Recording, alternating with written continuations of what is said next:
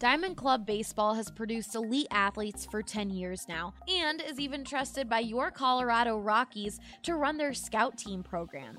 Diamond Club is based right here in Denver, and their goal is to treat player development just like it's a minor league organization so that your child can be set up for the ultimate success everyone works together to make sure that everyone's getting the proper instruction that they need to help youth athletes grow and to become great ball players yet enjoy the game.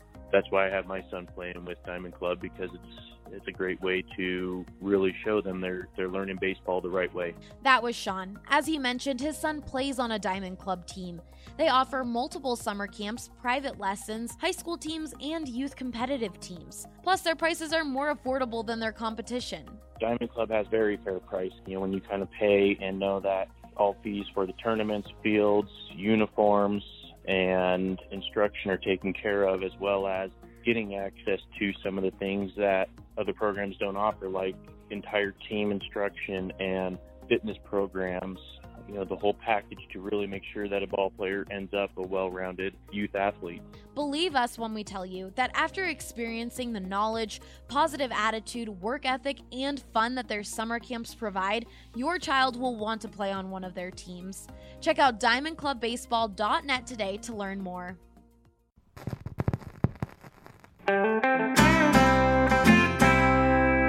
Broncos country is sitting south drinking the Coors from Mile High. The best part of the weekend, hugging a perfect stranger as they become a friend,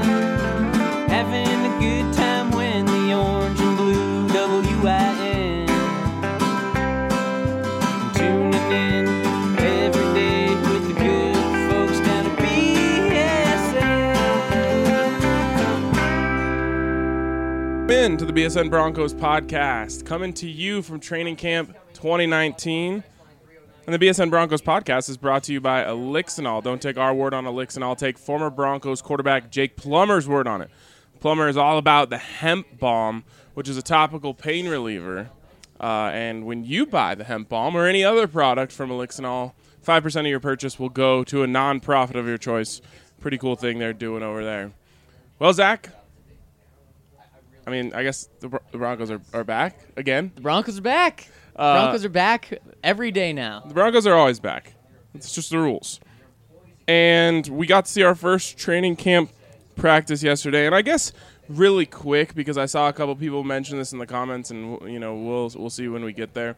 Um, scheduling wise, what's going to happen here is we're going to do our podcast every single morning from Broncos training camp. So yes, in the mornings we will be talking about the day before's practices. At first, it's a little wonky. First day of training camp, we weren't talking about it, but now that we're in the mix, you're not going to really notice a difference. Everything's going to blend together. All the days are going to seem the same. Um, we're going to be doing podcasts tomorrow and Sunday, which your whatever your favorite radio show won't be doing that. Uh, so it's a little wonky at first.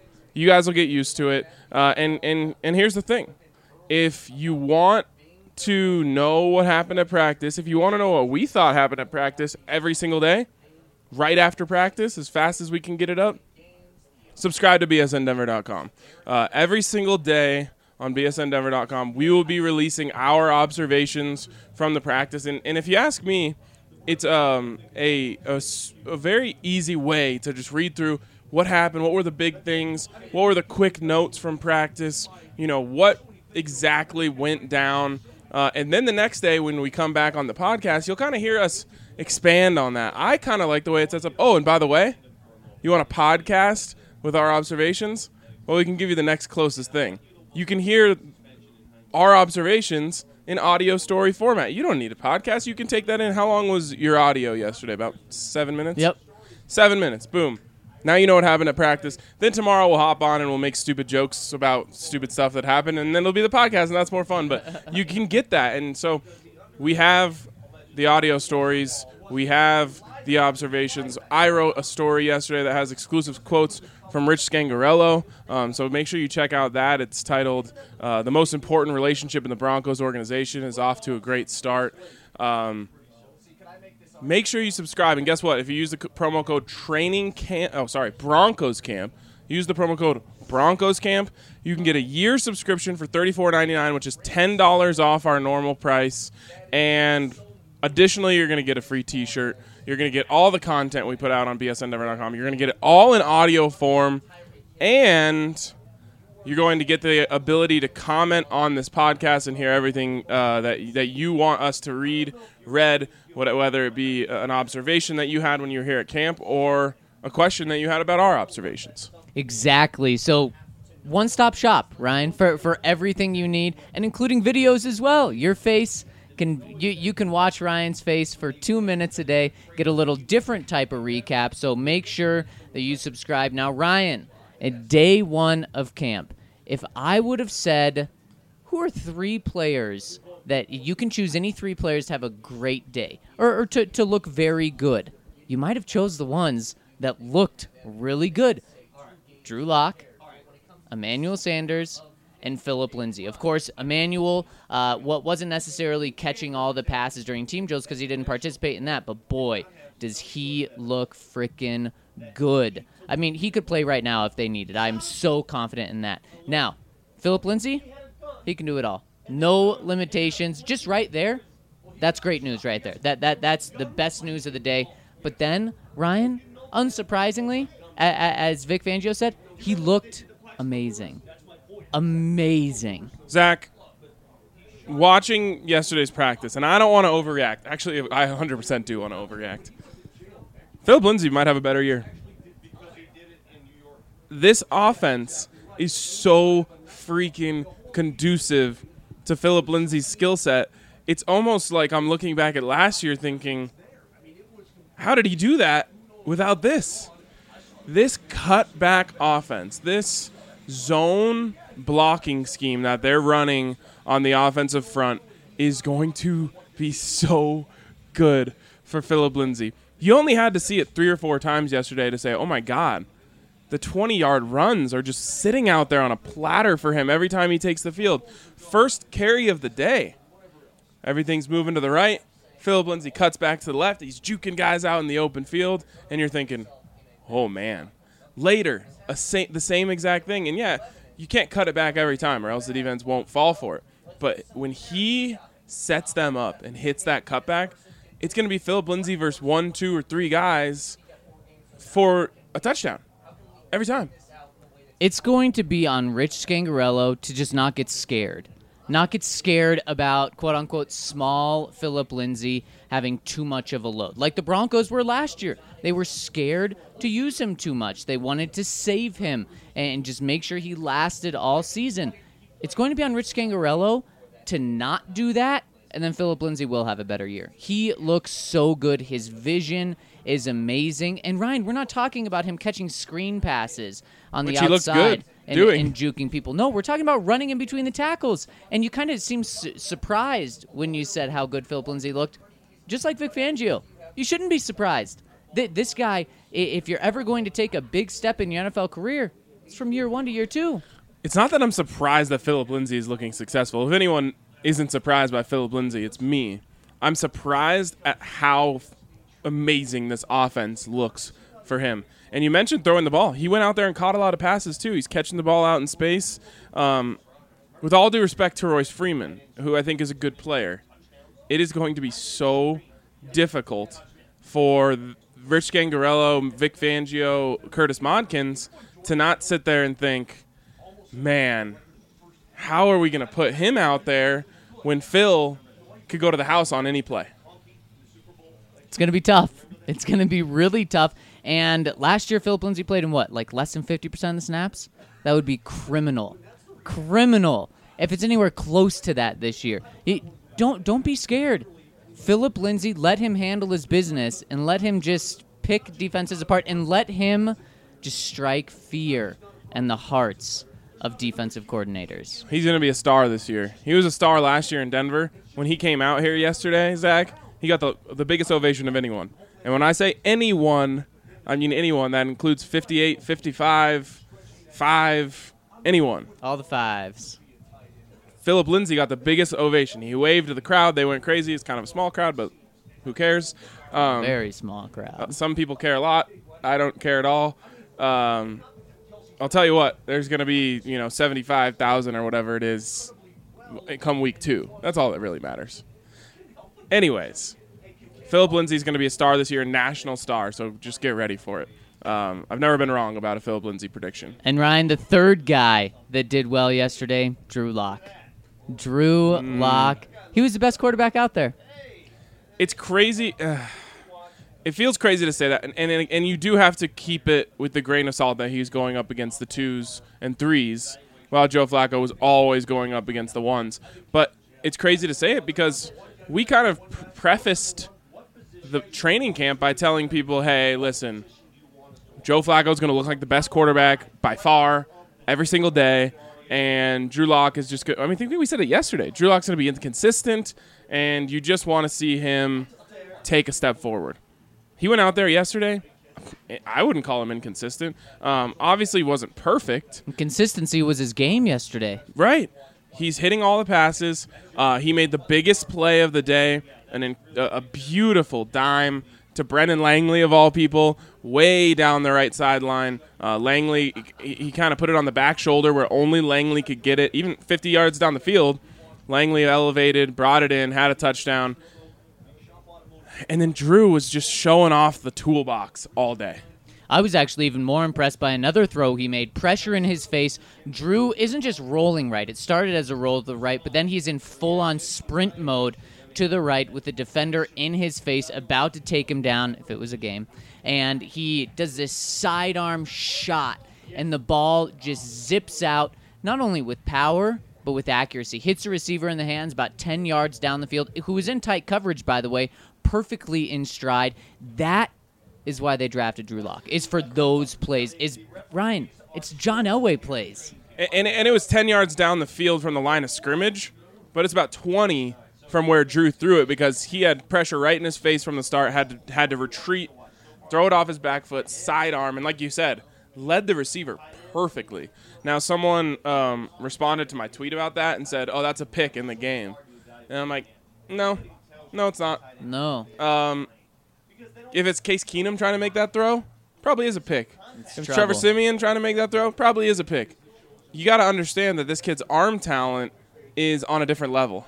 Um, you know, I, I I felt crazy saying this, but I was talking to another media member yesterday, and, and I was saying like, is it fair to say his arm talent?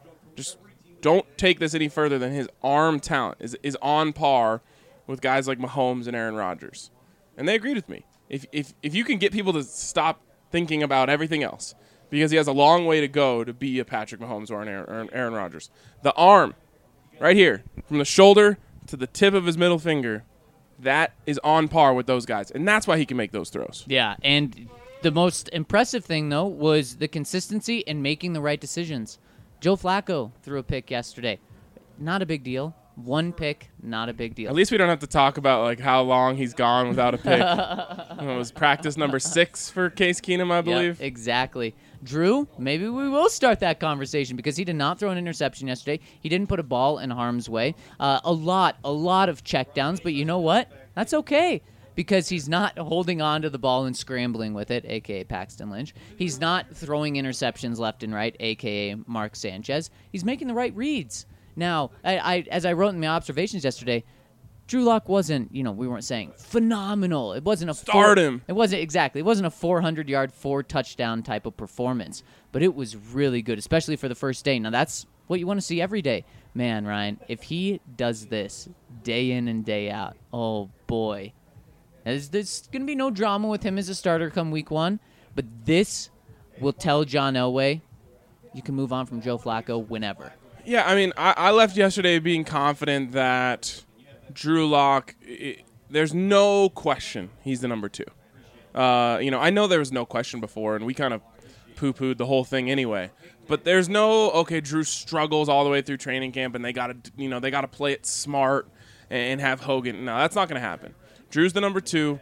Uh, it's Drew's twos, and as we move forward here, Kevin Hogan is going to need to just move out of the way.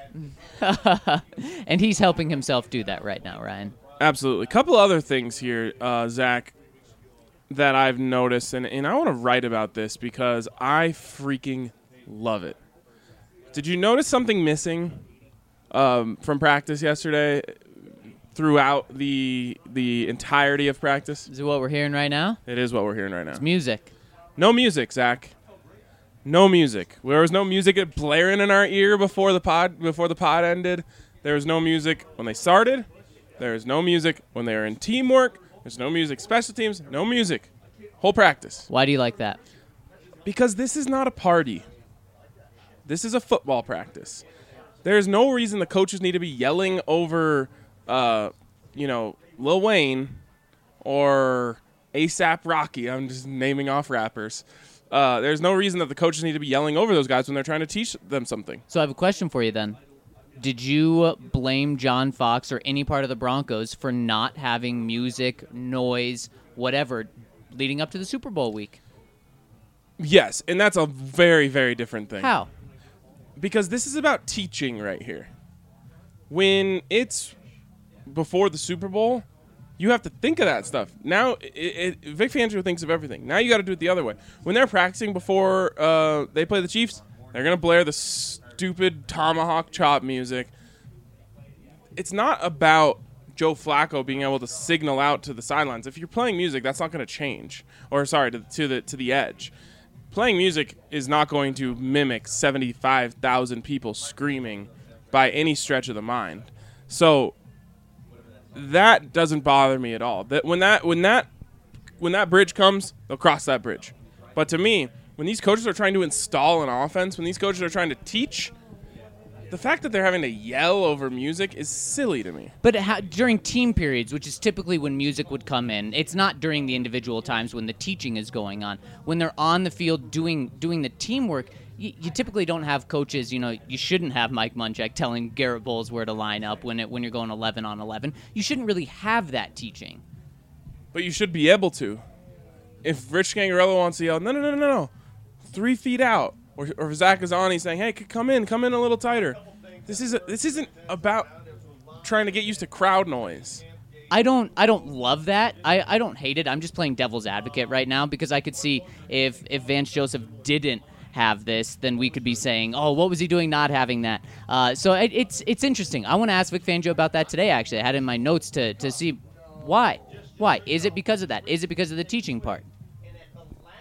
It's a, it's it's for a reason. It's always for a reason. Everything he does is for a reason. And I said this yesterday. I bet you when he was not a head coach, and he's been here for 30 years, 30 years in this league. When he was not a head coach, he was sitting there with a notebook, and it said on the front of it, it said when we when we become a head coach, and he just r- jotted down little things. No stupid freaking music when we're trying to teach. Maybe a week from now, he brings the music in. He says, "Hey, we've installed the offense. We've, the defense knows where they're supposed to be. Now we can let it come in." But we're trying to teach right now. I, I'm interested to see what he says. Maybe they're going to play music today, and I'm going to be mad because I like the no music. It allow. I think it just helps everyone focus. You're trying to get the attention of millennials here. It's not easy.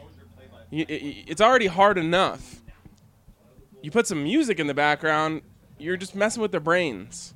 Let their brains focus on what's important, what's in front of them. So two negatives that came out of yesterday. The first one, Todd Davis had a partial ta- calf tear uh, at the very end of practice. I believe it was the very last rep that the defense had as a first string, um, and he's supposed to be out three to four weeks. So on the surface, timetable seems fine. The injury, to me, it's a little more scary when you're dealing with a calf. It's kind of like a hamstring where three to four weeks could be th- three weeks, but could turn into five, six. You don't want to bring him back early because a strain, th- those things can kind of come up again. So uh, three to four weeks doesn't seem that bad, but just make sure you're handling it right. And everything that I've seen from Vic and his his medical staff is that they are being very cautious because you almost have two months until you need Todd Davis for Week One. So don't rush him. And everything the Broncos have done says they aren't going to rush him.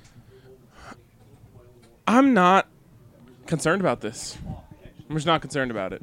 Um, in fact, I think that this could end up being a I don't want to call it a blessing in disguise because that feels disrespectful. Um, a a there could be a, a silver lining that comes out of this. which is Joe Jones getting a real chance. Um, a- a- as an undrafted guy, and, and any undrafted guy will tell you this, you just don't come in with the same opportunities as the other players on the team that were drafted. And I think Joe Jones is, has actually been respected pretty uh, uh, very well by the coaches who ha- he's played under here, but he's never truly gotten a full chance. And in fact, when he played, uh, I can't remember what game it was. He played extensive minutes or snaps. Yeah. He played really well. Yeah. I want to see Joe Jones go out here and capitalize on this opportunity, and I know he has the mindset to go out there and do it.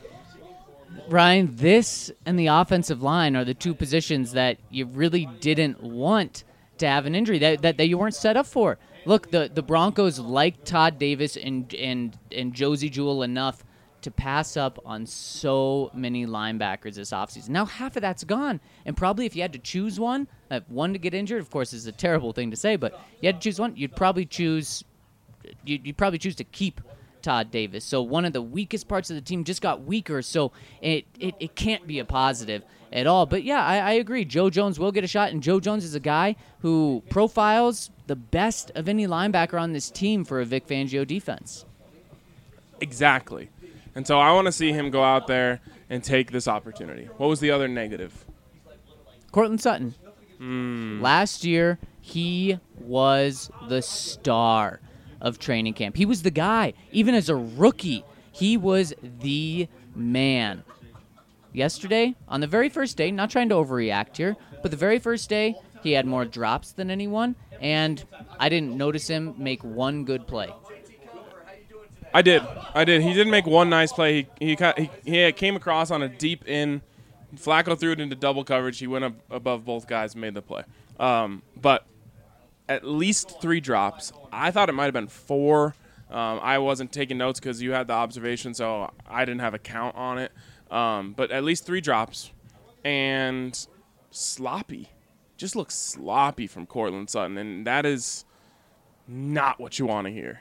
Um, you need him to be the opposite of that. You need him to be clean. You need him to go out here and dominate just like he did last year. Now, last year we were probably being quite a bit less critical of him um, and- and really seeing the positives because we're seeing a rookie out here. But things change. You're the guy now. You want you you talk you talk the talk. You said you're going to come out here and be the number one receiver. Um, I think both of us disagree with that if Emmanuel Sanders is healthy. But if you're going to talk that talk, you better come out here and walk the walk. And he simply did not do so in day one. He's got to bounce back today. He he has to, and and he can't have many of these days. He has to be uh, close to a number one receiver. Drafted in the second round, your second year after a 700 yard season, you better step up, step up and be a pretty darn good number two receiver in this league. And that's that's what he needs to do this year. So you can't see that again. You, you, we can't have the drops consistently coming from him. We need him to be consistent. And last year, he was always making the big plays. So that's not what I was looking for from him that this training camp. I was looking for consistency, and so far I didn't start off that way. Here's the thing is eh, you know you you might think it's an overreaction that I say he has to come out here and have a good day today. Here's the thing. If he comes out here and has a bad day today, now we're talking about a real concern. Uh, now we're saying, "Oh my god, what if he starts training camp with 3 bad days?" Right. if he comes out here and has a good day today, we say, okay, he's he's back to even. You know, um, i- it's like in golf. They always say, you know, you can't win the tournament on the first day, but you can lo- lose the tournament on the first day, and that's a little different here. But if you start with two bad practices in a row, well, you're in danger of starting with three bad practices in a row. If you start with one bad practice, one good practice, all right, well now the next practice breaks the tie, but he needs to show us that he can go out there and run those number one routes, and he can go out there and beat Chris Harris Jr. That's what's going to make him a successful player in this league, and, and give the Broncos the ability to say, okay, well, we don't have to keep Emmanuel Sanders around next year. So he's got to go out there and have a really good practice today. He does. He does. And Ryan River Craycraft is the first player on the field. The second one right now, Drew Lock. That is good to see. That is really, really good to see uh, for Drew Lock.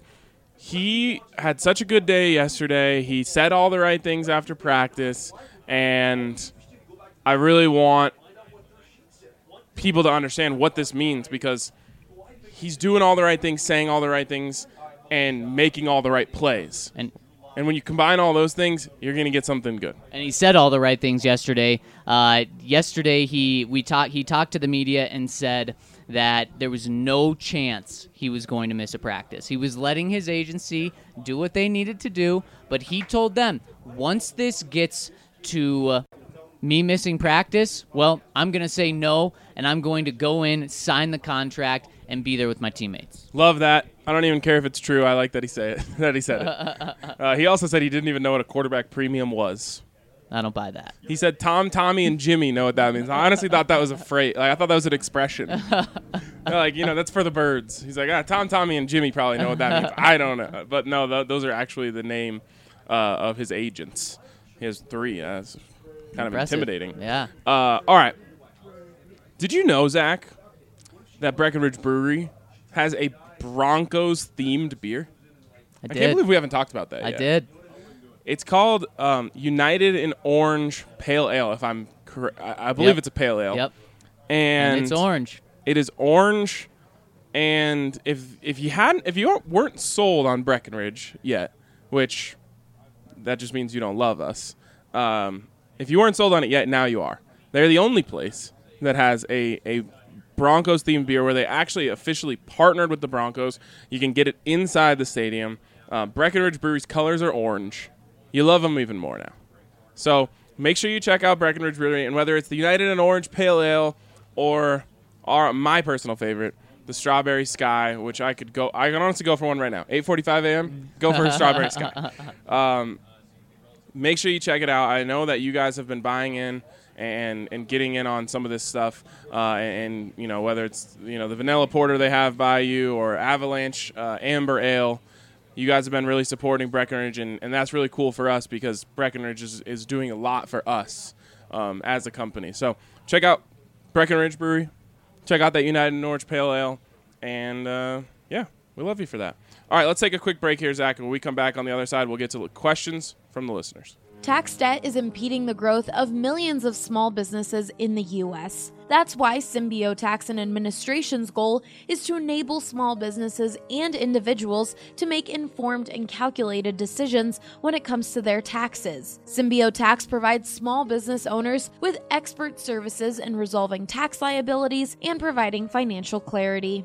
I would recommend George to anybody who has to deal with the IRS.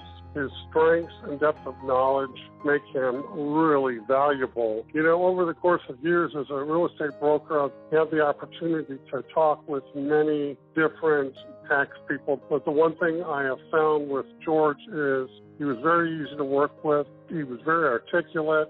Symbio Tax is experienced in preparing returns for all income levels, as well as securing penalty abatements and settlements for qualified individuals that sometimes save the taxpayer thousands. George was able to save us about seven thousand dollars, and of course, you know, being an independent real estate broker, seven thousand dollars is a substantial amount of money, and it was really nice to get that dealt with. They offer free consultations, so be sure to check out symbiotax.com for more information. That's S Y M B I O T A X.com. We have a third Bronco out on the field now, Zach, and uh, it's a bit of an upset that he wasn't the second Bronco out on the field as he was most of last year. First Let me or guess. second. I don't know. I You don't haven't know. looked? I'm gonna go DaeSean Hamilton. DaeSean Hamilton is the guy. on, he right just on. walked out. Uh, Drew Lock, the first non-receiver on the field, um, only behind River Crayca- River Craycraft And Isaiah McKenzie making an appearance. or someone who shares his number. It's going to be Kelvin McKnight. Yes, exactly. Great name. Got a chance to make the team just based off of that name. Um, Kelvin McKnight out here as well. Okay, Zach.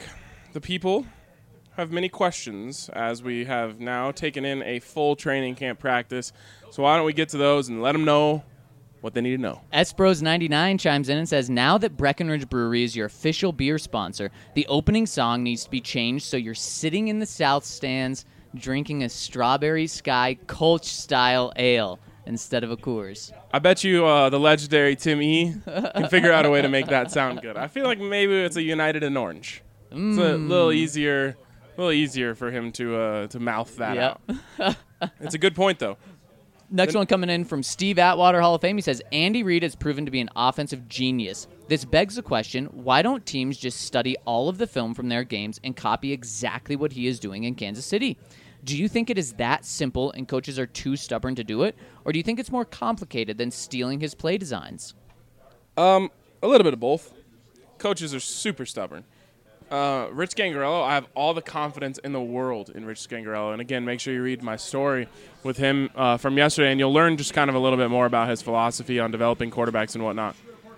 He's not. He, he didn't come in here thinking like I'm going to run the Andy Reid offense. No, he's going to do what he's what he knows, what he's done, all, what he's been uh, familiar with his whole career. That's the Kyle Shanahan, Mike Shanahan, Gary Kubiak, whoever you want to call it, the West Coast style offense. Um, and again, it's he's he's working on a, a master's degree in that offense. You don't just study a bunch of film and get a master's degree. You have to take a long time. So there are a couple places who are copying exactly what Andy Reid's doing. One of them is in Philadelphia uh, with um, why am I drawing Doug Pederson. One of them is in Chicago with Matt Nagy. Those guys kind of just taking what Andy Reid had because they were working on a master's underneath Andy Reid with him as their professor. It, it's not as simple as just saying, okay, well, they did that play. Let's do that play. And that's what you do. If, you really, really, really, really want someone's offense, you just hire the guys under them in, in order to to bring that offense to them. Uh, but you're right. Every team should be looking at every successful offense and defense and say, what can we take? What what pieces, what plays should we take from them? You really don't see it happen enough. So I think it's a really good question, Steve Atwater Hall of Fame. Next one coming in from Willie Thomas. He says, how legit is Bausby? If he and Yiadom can just be average, will we have an elite secondary? Um, no. We need him to be better than average. Average players don't play in elite secondaries. Um, to your first question, Bausby's pretty legit, and he has a nose for the football. The football finds him. Yesterday, he didn't do much to get a pick, but the ball was up in the air. He grabbed it. He took it back for six. Um, he's fast. He's long. He's got a nose for the ball, and that's ex- that should excite you. You know who it reminds me of, Ryan? Lorenzo Doss. Yes. And and Lorenzo Doss was always a stud in training camp. When the season came around and, you know, studying and doing all the right things mattered, well, he kind of fell on the depth chart. I'm not saying that Bausby's going to do that, but look, he was in the AAF for a reason last year, so that that's why I think he's going to be a stud. That's why I think he's going to be the training camp darling. And then is when it's really going to come into play for me is okay, what what happens at the end of preseason, the beginning of, of uh, the season? Zach, I have a question for you.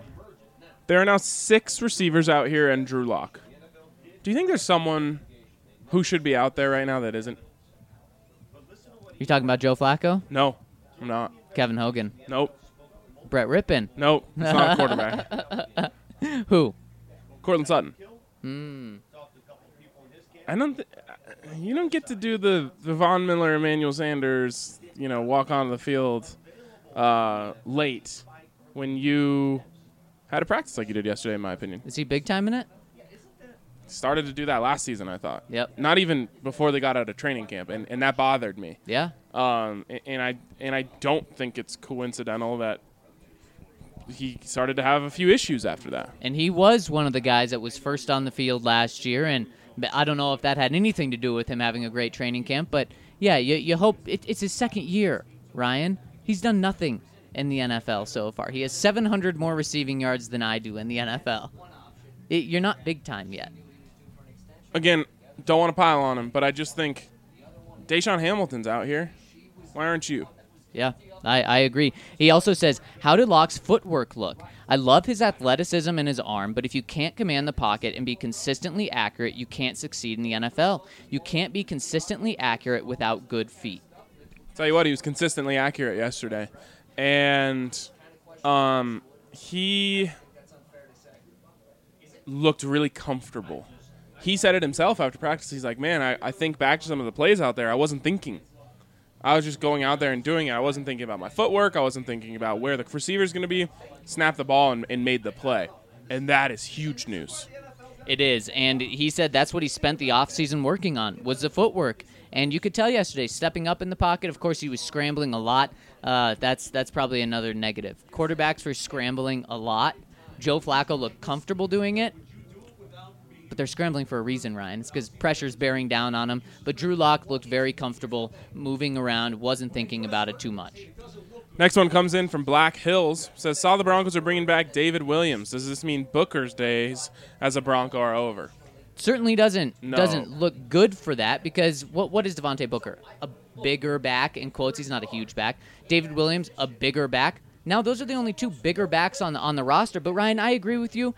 No, I, I don't think it means Devontae Booker's days are over. What I think it means is uh, some of the guys on the back end, Devontae Jackson, Khalfani Muhammad, the, those are guys uh, who are small guys. Now David Williams is going after those guys. If someone's taking Devontae Booker's job, tell you right now, it's Khalfani Muhammad. He is the one. He just has to show he can pick up a blitz, because if not, he has no chance. Um, and that's why Devontae Booker is pretty safe in my opinion right now, because of all the backs, he's the best at picking up a blitz. But Khalfani Muhammad is a guy who can be a third down back. You have a great third down back in Philip Lindsay, but guess what? You don't want to use him as your third down back. You're gonna ha- he's gonna end up being your feature back.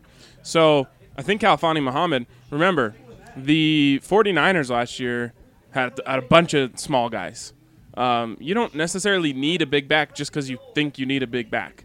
Um, David Williams, good luck. He's got a chance. But Devontae Booker's in a safe position because he knows he's a veteran in this league.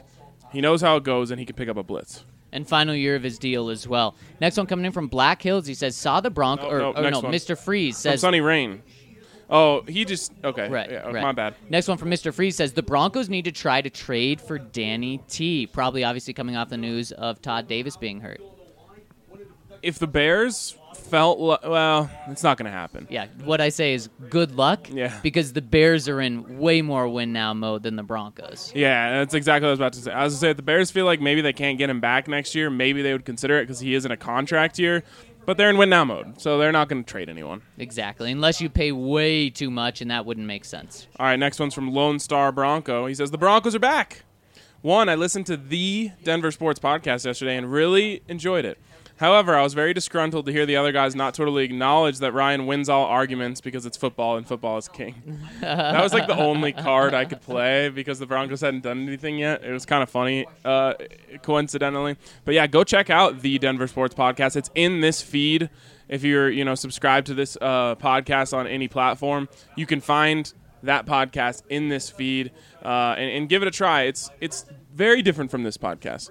You're not going to get deep dives into De'Vante Bausby on that podcast, but you're going to get kind of. Uh, someone said they loved it because they're so used to coverage that is an inch wide and a mile deep, and this is a mile wide and an inch deep, and so it's just a different feel.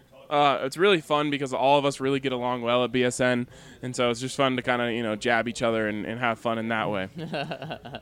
Two, he says, I hate injuries, whether it be our team or anyone else's, but maybe this will be a blessing in disguise.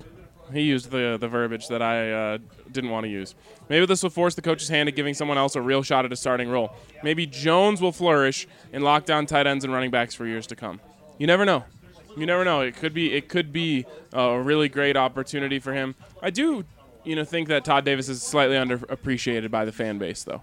I think so as well. And that that's one thing that Vance Joseph did a good job trying to bring light to was how important Todd Davis is, not just as, as a player, but as a leader. And we heard that yesterday from Bradley Chubb, how vital he is as a leader. Three is retired for Mr. B. Four, going to get some Breck Brews this weekend, says Lone Star Bronco. Bronco. Only the vanilla porter is local to me, but still looking forward to it. The vanilla porter is delicious. Um, not quite the summer beer that Strawberry Sky is, but maybe if you're having a little like little fire in the backyard, a little late night, um, you know, uh, you're gonna have some s'mores. Really good compliment to some s'mores. All right, five. He says, "I want a BSN Reisner shirt. That's all. Excited for camp. I know you guys are gonna crush it. We gotta let guys. You guys gotta prove. You gotta earn the shirt. You gotta earn the shirt." All right, next one's from Bronco Duck. Says I have to agree with you guys. The Broncos have been missing a true leader of the team since Manning and Kubiak left. The more I watch and read Fangio's comments on individual players, his philosophy and the way he conducts his business, it's become clear that he fills that leadership void. As interesting as it would have been to get a guy like Zac Taylor here, there's no way he would have demanded the same respect that Fangio does. It wasn't the most flashy hire, but sitting here today, I wouldn't have it any other way. Can't wait to see this group of guys come together. No questions, just that observation. Go Broncos. Yeah, right now it looks like John did a good job going the other way when the league went one way. Uh, because Vic, boy, does he does he command the group? Does he have everyone's attention? And is is there any question on who the leader is? No, there's not. And that's what this team needed. Absolutely. Next one's from Mile High Cat Lady. She says, How did the offensive line look? Was there any sort of improvement with McGovern snaps? Also, what undrafted free agents stuck out to you? It sounds like Malik Reed and Devontae Jackson had a good day. Did we see anything from Joe Dineen? She goes on and says, Loved the Denver Sports Podcast, by the way. The Broncos being the Broncos is always a valued argument, and nothing more should need to be said. I love how all the Broncos fans have my back on that. I'm sure there were like some Rockies fans pulling their hair Oh out. Oh yeah, that was so polarizing, so polarizing. But I love it. Uh, the offensive line, kind of mentioned it earlier. Quarterbacks having to run around a lot. Yeah, it wasn't perfect. There was a lot of interior pressure, and man, uh, it it was a little bit concerning to see. Um, but it also just reminded me that like interior pressure is so freaking valuable. Interior pressure, the quarterback has nowhere to go. He, he's dead Especially to when you have Von Miller. He's dead to right. Well, especially when you have Von Miller on the outside. But you know, I saw so many times like I saw Billy Winn, and it's kind of unfair because Billy Winn is with the third team defense going up against some undrafted rookie, Yeah. and Billy Winn is just like blasting them up the middle and going after Drew Lock or Kevin Hogan or whoever. Um, little unfair there, but I guess that's good if you have unfair stuff on defense from a defensive perspective. Um, McGovern snaps. I didn't notice a bad one. There was one. There, early was it early in practice? Uh, it was in, it was in the middle. Okay. Uh, I saw one time where the ball was on the ground and I didn't see the snap. Um, but okay, one is okay. If you if you have one yesterday and one today and zero tomorrow and zero the next day, I'll, I'm gonna be happy. Um, again, it's you know kind of just about which way are you trending. looks like he's trending forward. I mean, there was the last practice of OTAs. I think there was like seven. yeah, I mean, I like the optimism, but you can't have any. It, it it's just like uh, a long snapper. You you can't have any. Uh, but improvement, we'll, we'll we'll see. You know, there's 19 practice, there's 19 bad snaps. That's bad. If there's three, well, it's okay because you didn't pay Matt Paradis nine million dollars in order to to pay Connor McGovern what seven hundred and fifty thousand dollars. You save a lot of money, so that that would be okay. Just want to see more consistency. Um, oh, are you cool with nine? Nine across training camp. No. What about nine in the first ten days, zero in the next? yes. All right, that's kind of what I'm talking about here. Is as long as it gets fixed by the end of this thing, it's fine. But until we see it get fixed. Well, yeah, no, I'm we can't just- be saying it's like going to get fixed. But it got fixed by like six snaps yesterday. Next one coming in from Broncos guy 63 he says, I just have to say it. Joe Flacco has not been good for a few years. I feel like we are headed down the same path as last year with Keenum, thinking we have a solid starting quarterback who we acquired because their previous team did not think they were good enough. Fairly pessimistic, I know, but it seems that the offseason gave us time to th- talk ourselves into being okay with it. I'm all for starting Drew Lock by week four or five, unless we're undefeated and a complete and I'm a complete moron. And at the very least, he is exciting. Also, albeit a small sample size, Drew has shown that he can take coaching and apply it and come back even better. Sure, this year might not be great for him if he starts 10 plus games, but he seems like the kind of quarterback who would benefit more from experience. I want to hear your opinions on this. Joe Flacco has been below mediocre according to the eye test the past few years. What gives that he'll change? I know this comment may be sort of all over the place, but I have but I have decided to support the podcast by partaking in quite a few Breckenridge brews this afternoon. Can't find any strawberry sky near me, but I'm searching for it. Love the pod. Appreciate you guys. Strawberry Sky's going mainstream very soon. I bet you it won't be long before it's uh, before it's in your local liquor store. Uh, but for now, we appreciate you getting whatever is near you uh, from the good folks at Breckenridge Brewery. With that being said, you're crazy. You're crazy. Um, not crazy that you have low expectations for Joe Flacco. That's fine. I think he'll eventually exceed those low expectations that you have for him. Um, you're crazy for thinking that Drew Lock should start by week five. If Drew Lock, I mean, it just means the Broncos are, are f- an abject failure. You know, like if Drew Lock is on the field week five, either there's been an injury or they're 0 and 4. And they just pull the plug on the season from right then and there and say, maybe we get a Tebow effect here. Um, you don't, you really don't want to see that. Trust me. You know, on Zach and I on this podcast feeling all you know, bummed out because everyone in our job is mad and mean. Um, you want the Broncos to have a good year. You want Joe Flacco to have a good year. You want him to have such a good year, in fact, that um, Drew Lock gets to start in Week 17. That's that is the best case scenario in my opinion.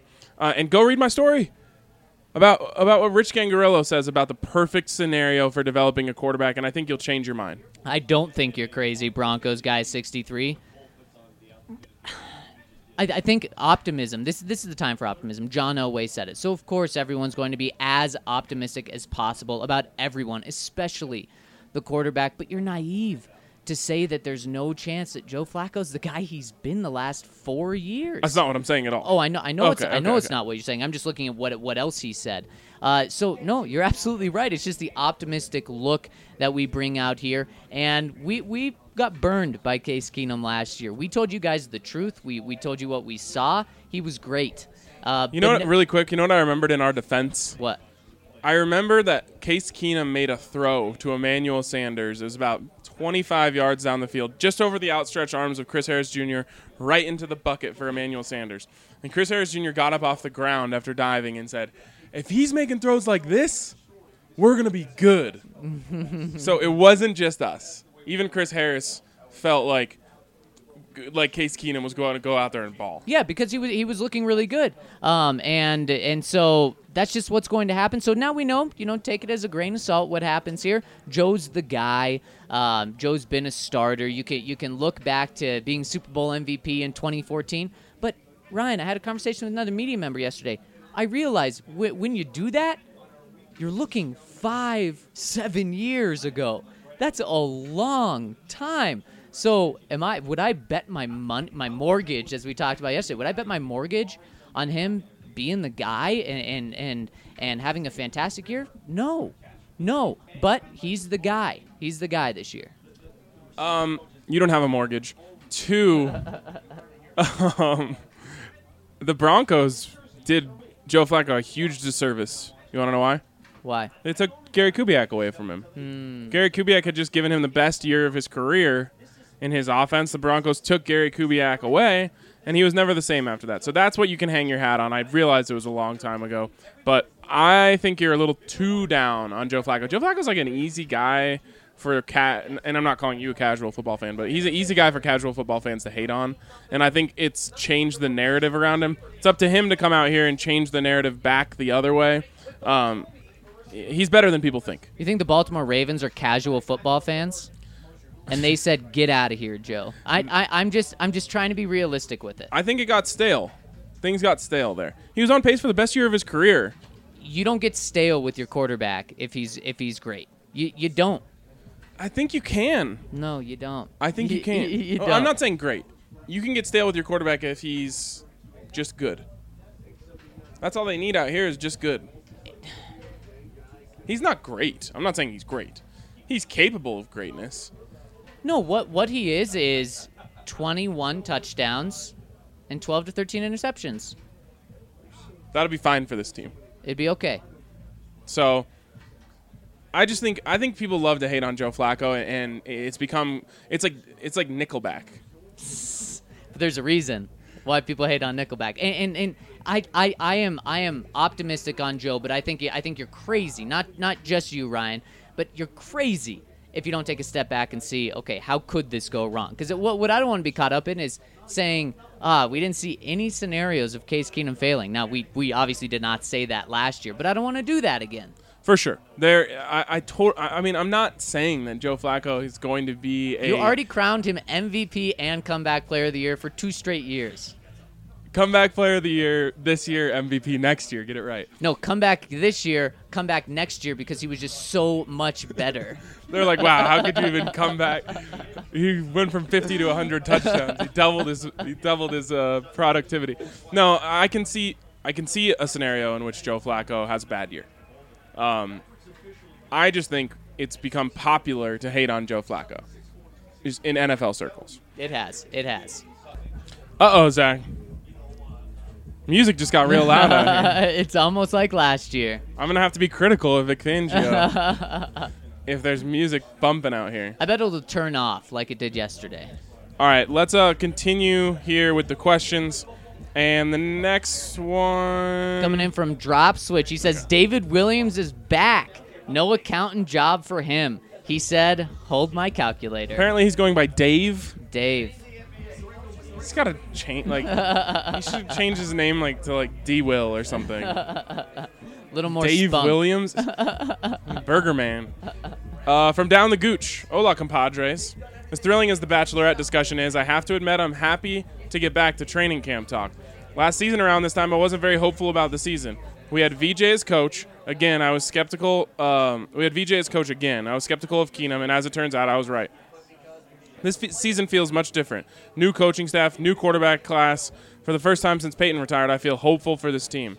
I try to temper my expectations during training camp. It seldom ever translates into the regular season. It's nice to see how new players uh, adapt, though. My question is this: With Todd Davis out for a few weeks, which new players are going to get more time to step up that may not have otherwise? Joe Jones, we already talked about it. He's he's the very obvious one. We'll see today if he is that guy that gets all the snaps, partial snaps. Keishawn Bierria uh, is probably the, the second guy on there. Then you have Alexander Johnson um, and Joe Dineen in there. But Joe Jones is the guy to keep your eyes on. Oh, speaking of The Bachelorette, I'm not going to talk about The Bachelorette. don't forget. Don't press skip.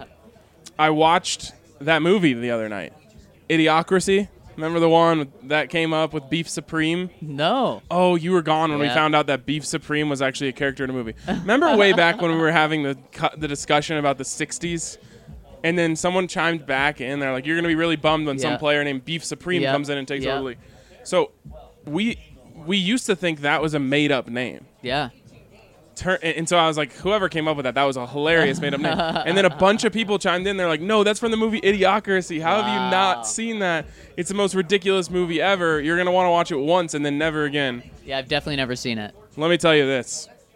It was terrible. a couple of the listeners were like, "You got to see it. It's actually pretty funny." Didn't um didn't hit my sense of humor. I get why it's funny. It just wasn't funny to me. So it's you, you wish you had that hour and a half back. It was actually only an hour and 20 minutes Oh, and there I you paid go. 3.99 for it. Wow. I want my money back. so back. someone owes you. Someone owes me. Next one coming in from SLC Broncos says, just curious because we didn't hear a lot about how Noah Fant looked day one of training camp. What was the biggest surprise after the first day? Let me tell you, it's it's Jeff Heuerman and Troy Fumagalli right now, right now, as the starting tight ends. Is that a surprise to us? Not at all. It's exactly what I told you in my articles that I've wrote in the past week that you can read on bsndenver.com, and that's exactly what I think we talked about yesterday. yeah, yeah, I mean, for sure. Uh, Um, you got Noah Fant out there and he just didn't do much. No, no, he Just didn't. didn't he do didn't. much. He didn't do anything. Did not catch my attention once. No, so he's going to have a chance today to go out there and, and make plays and, and, and get himself into the observations piece. Yep. Um, but you're right. It, it was Troy Fumagalli and Jeff Heuerman, and I think for a little bit here, that's what you're going to see. All right, let's take a quick break here, and when we come back on the other side, we'll finish up the questions. Piper Electric has been a part of the Denver community for over 35 years. Their reputation of being fairly priced, trustworthy, and dependable has allowed them to become one of the best Denver electrical contractor companies in the market. We believe Piper is the best because of their professionalism, because of their capability, because of their integrity, and because of the relationship we have built over the last year and a half with several of their key managers. That was Jim. He's been a customer of Piper Electric for over a year now and loves it so much that he recommends his own clients to them. Sometimes customers will ask us if we know of somebody who can be their regular electrician, where they could call for anything from a small job to something much larger, maybe a remodel. And so we certainly have referred people to Piper and Piper to them. From residential, commercial, and industrial, Piper Electric can handle all of your electrical needs. They've done actually everything from repairing a small wiring situation with the circuit breaker panel to adding additional circuits, adding parking lighting. So really, they have become a one-stop shop for all of our needs. If you call today and use the promo code BSN, you will get $25 off your next service call. That's 303 646 6765 or go to piperelectric.com. All right, final segment here on the BSN Broncos podcast as the Broncos are officially stretching and it's gotten weirdly quiet out here. Um, so maybe I don't have to be critical of Vic Fangio later today. Um, why don't we finish up the questions And the next one comes in from SLC Broncos. So it's just curious. Oh, do we already get that one? Yep. We already got that one.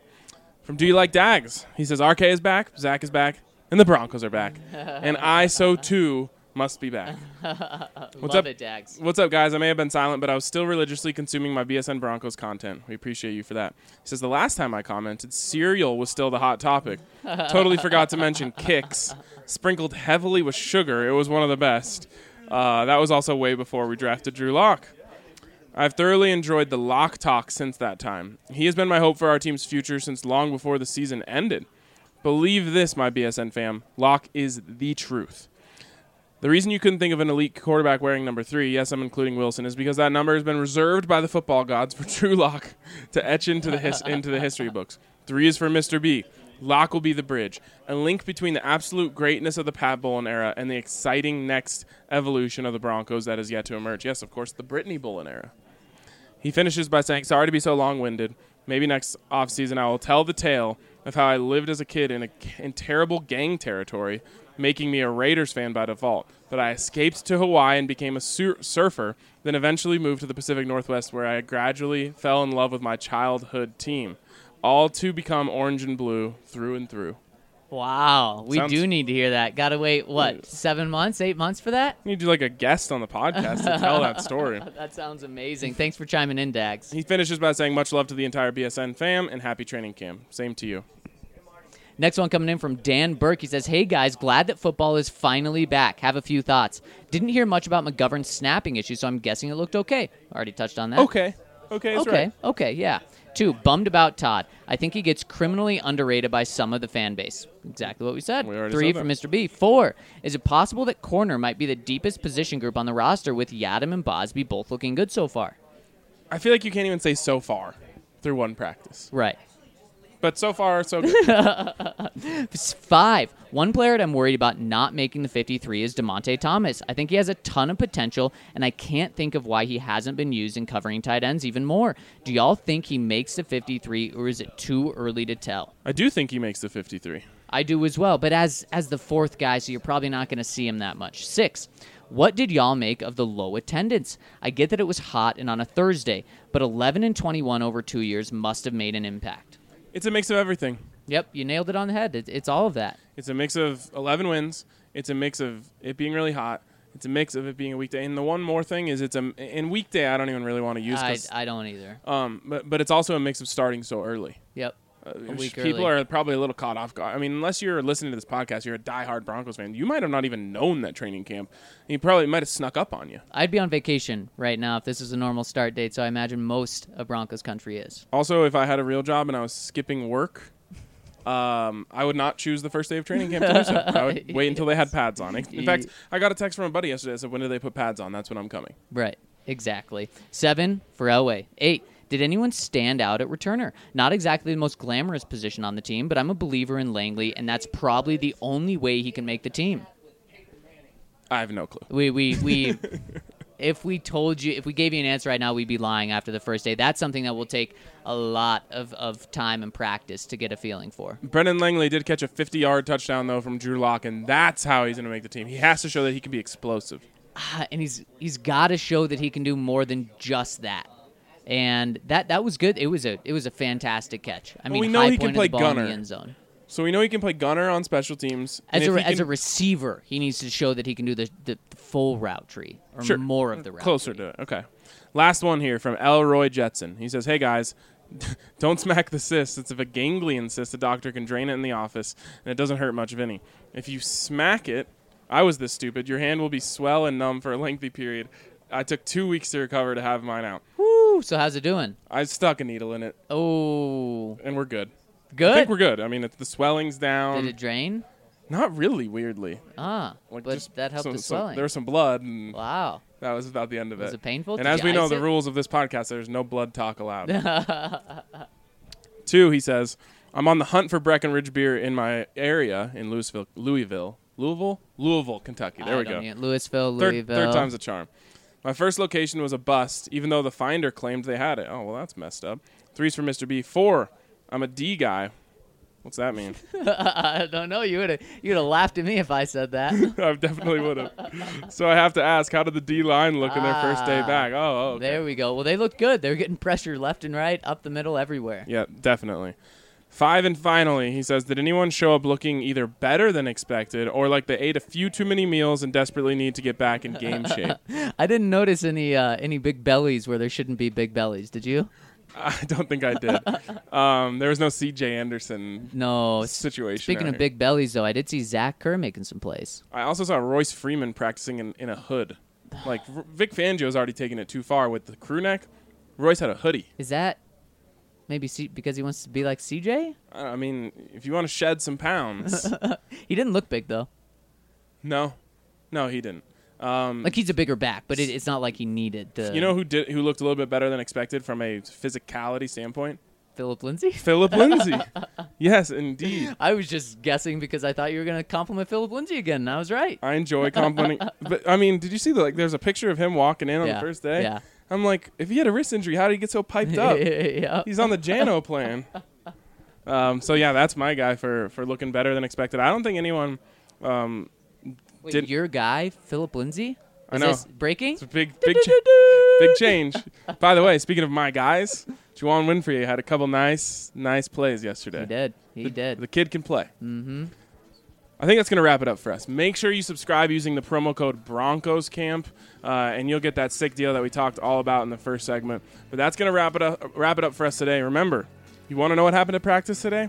Go on to bsndenver.com. We'll have all of our observations after practice, and we will literally read them to you as if we are your personal nanny, because that's what we are. A couple nannies. All right, guys. We'll catch up with you tomorrow on the BSN Broncos podcast. Yes, that's right. Saturday podcast tomorrow. Get used to it.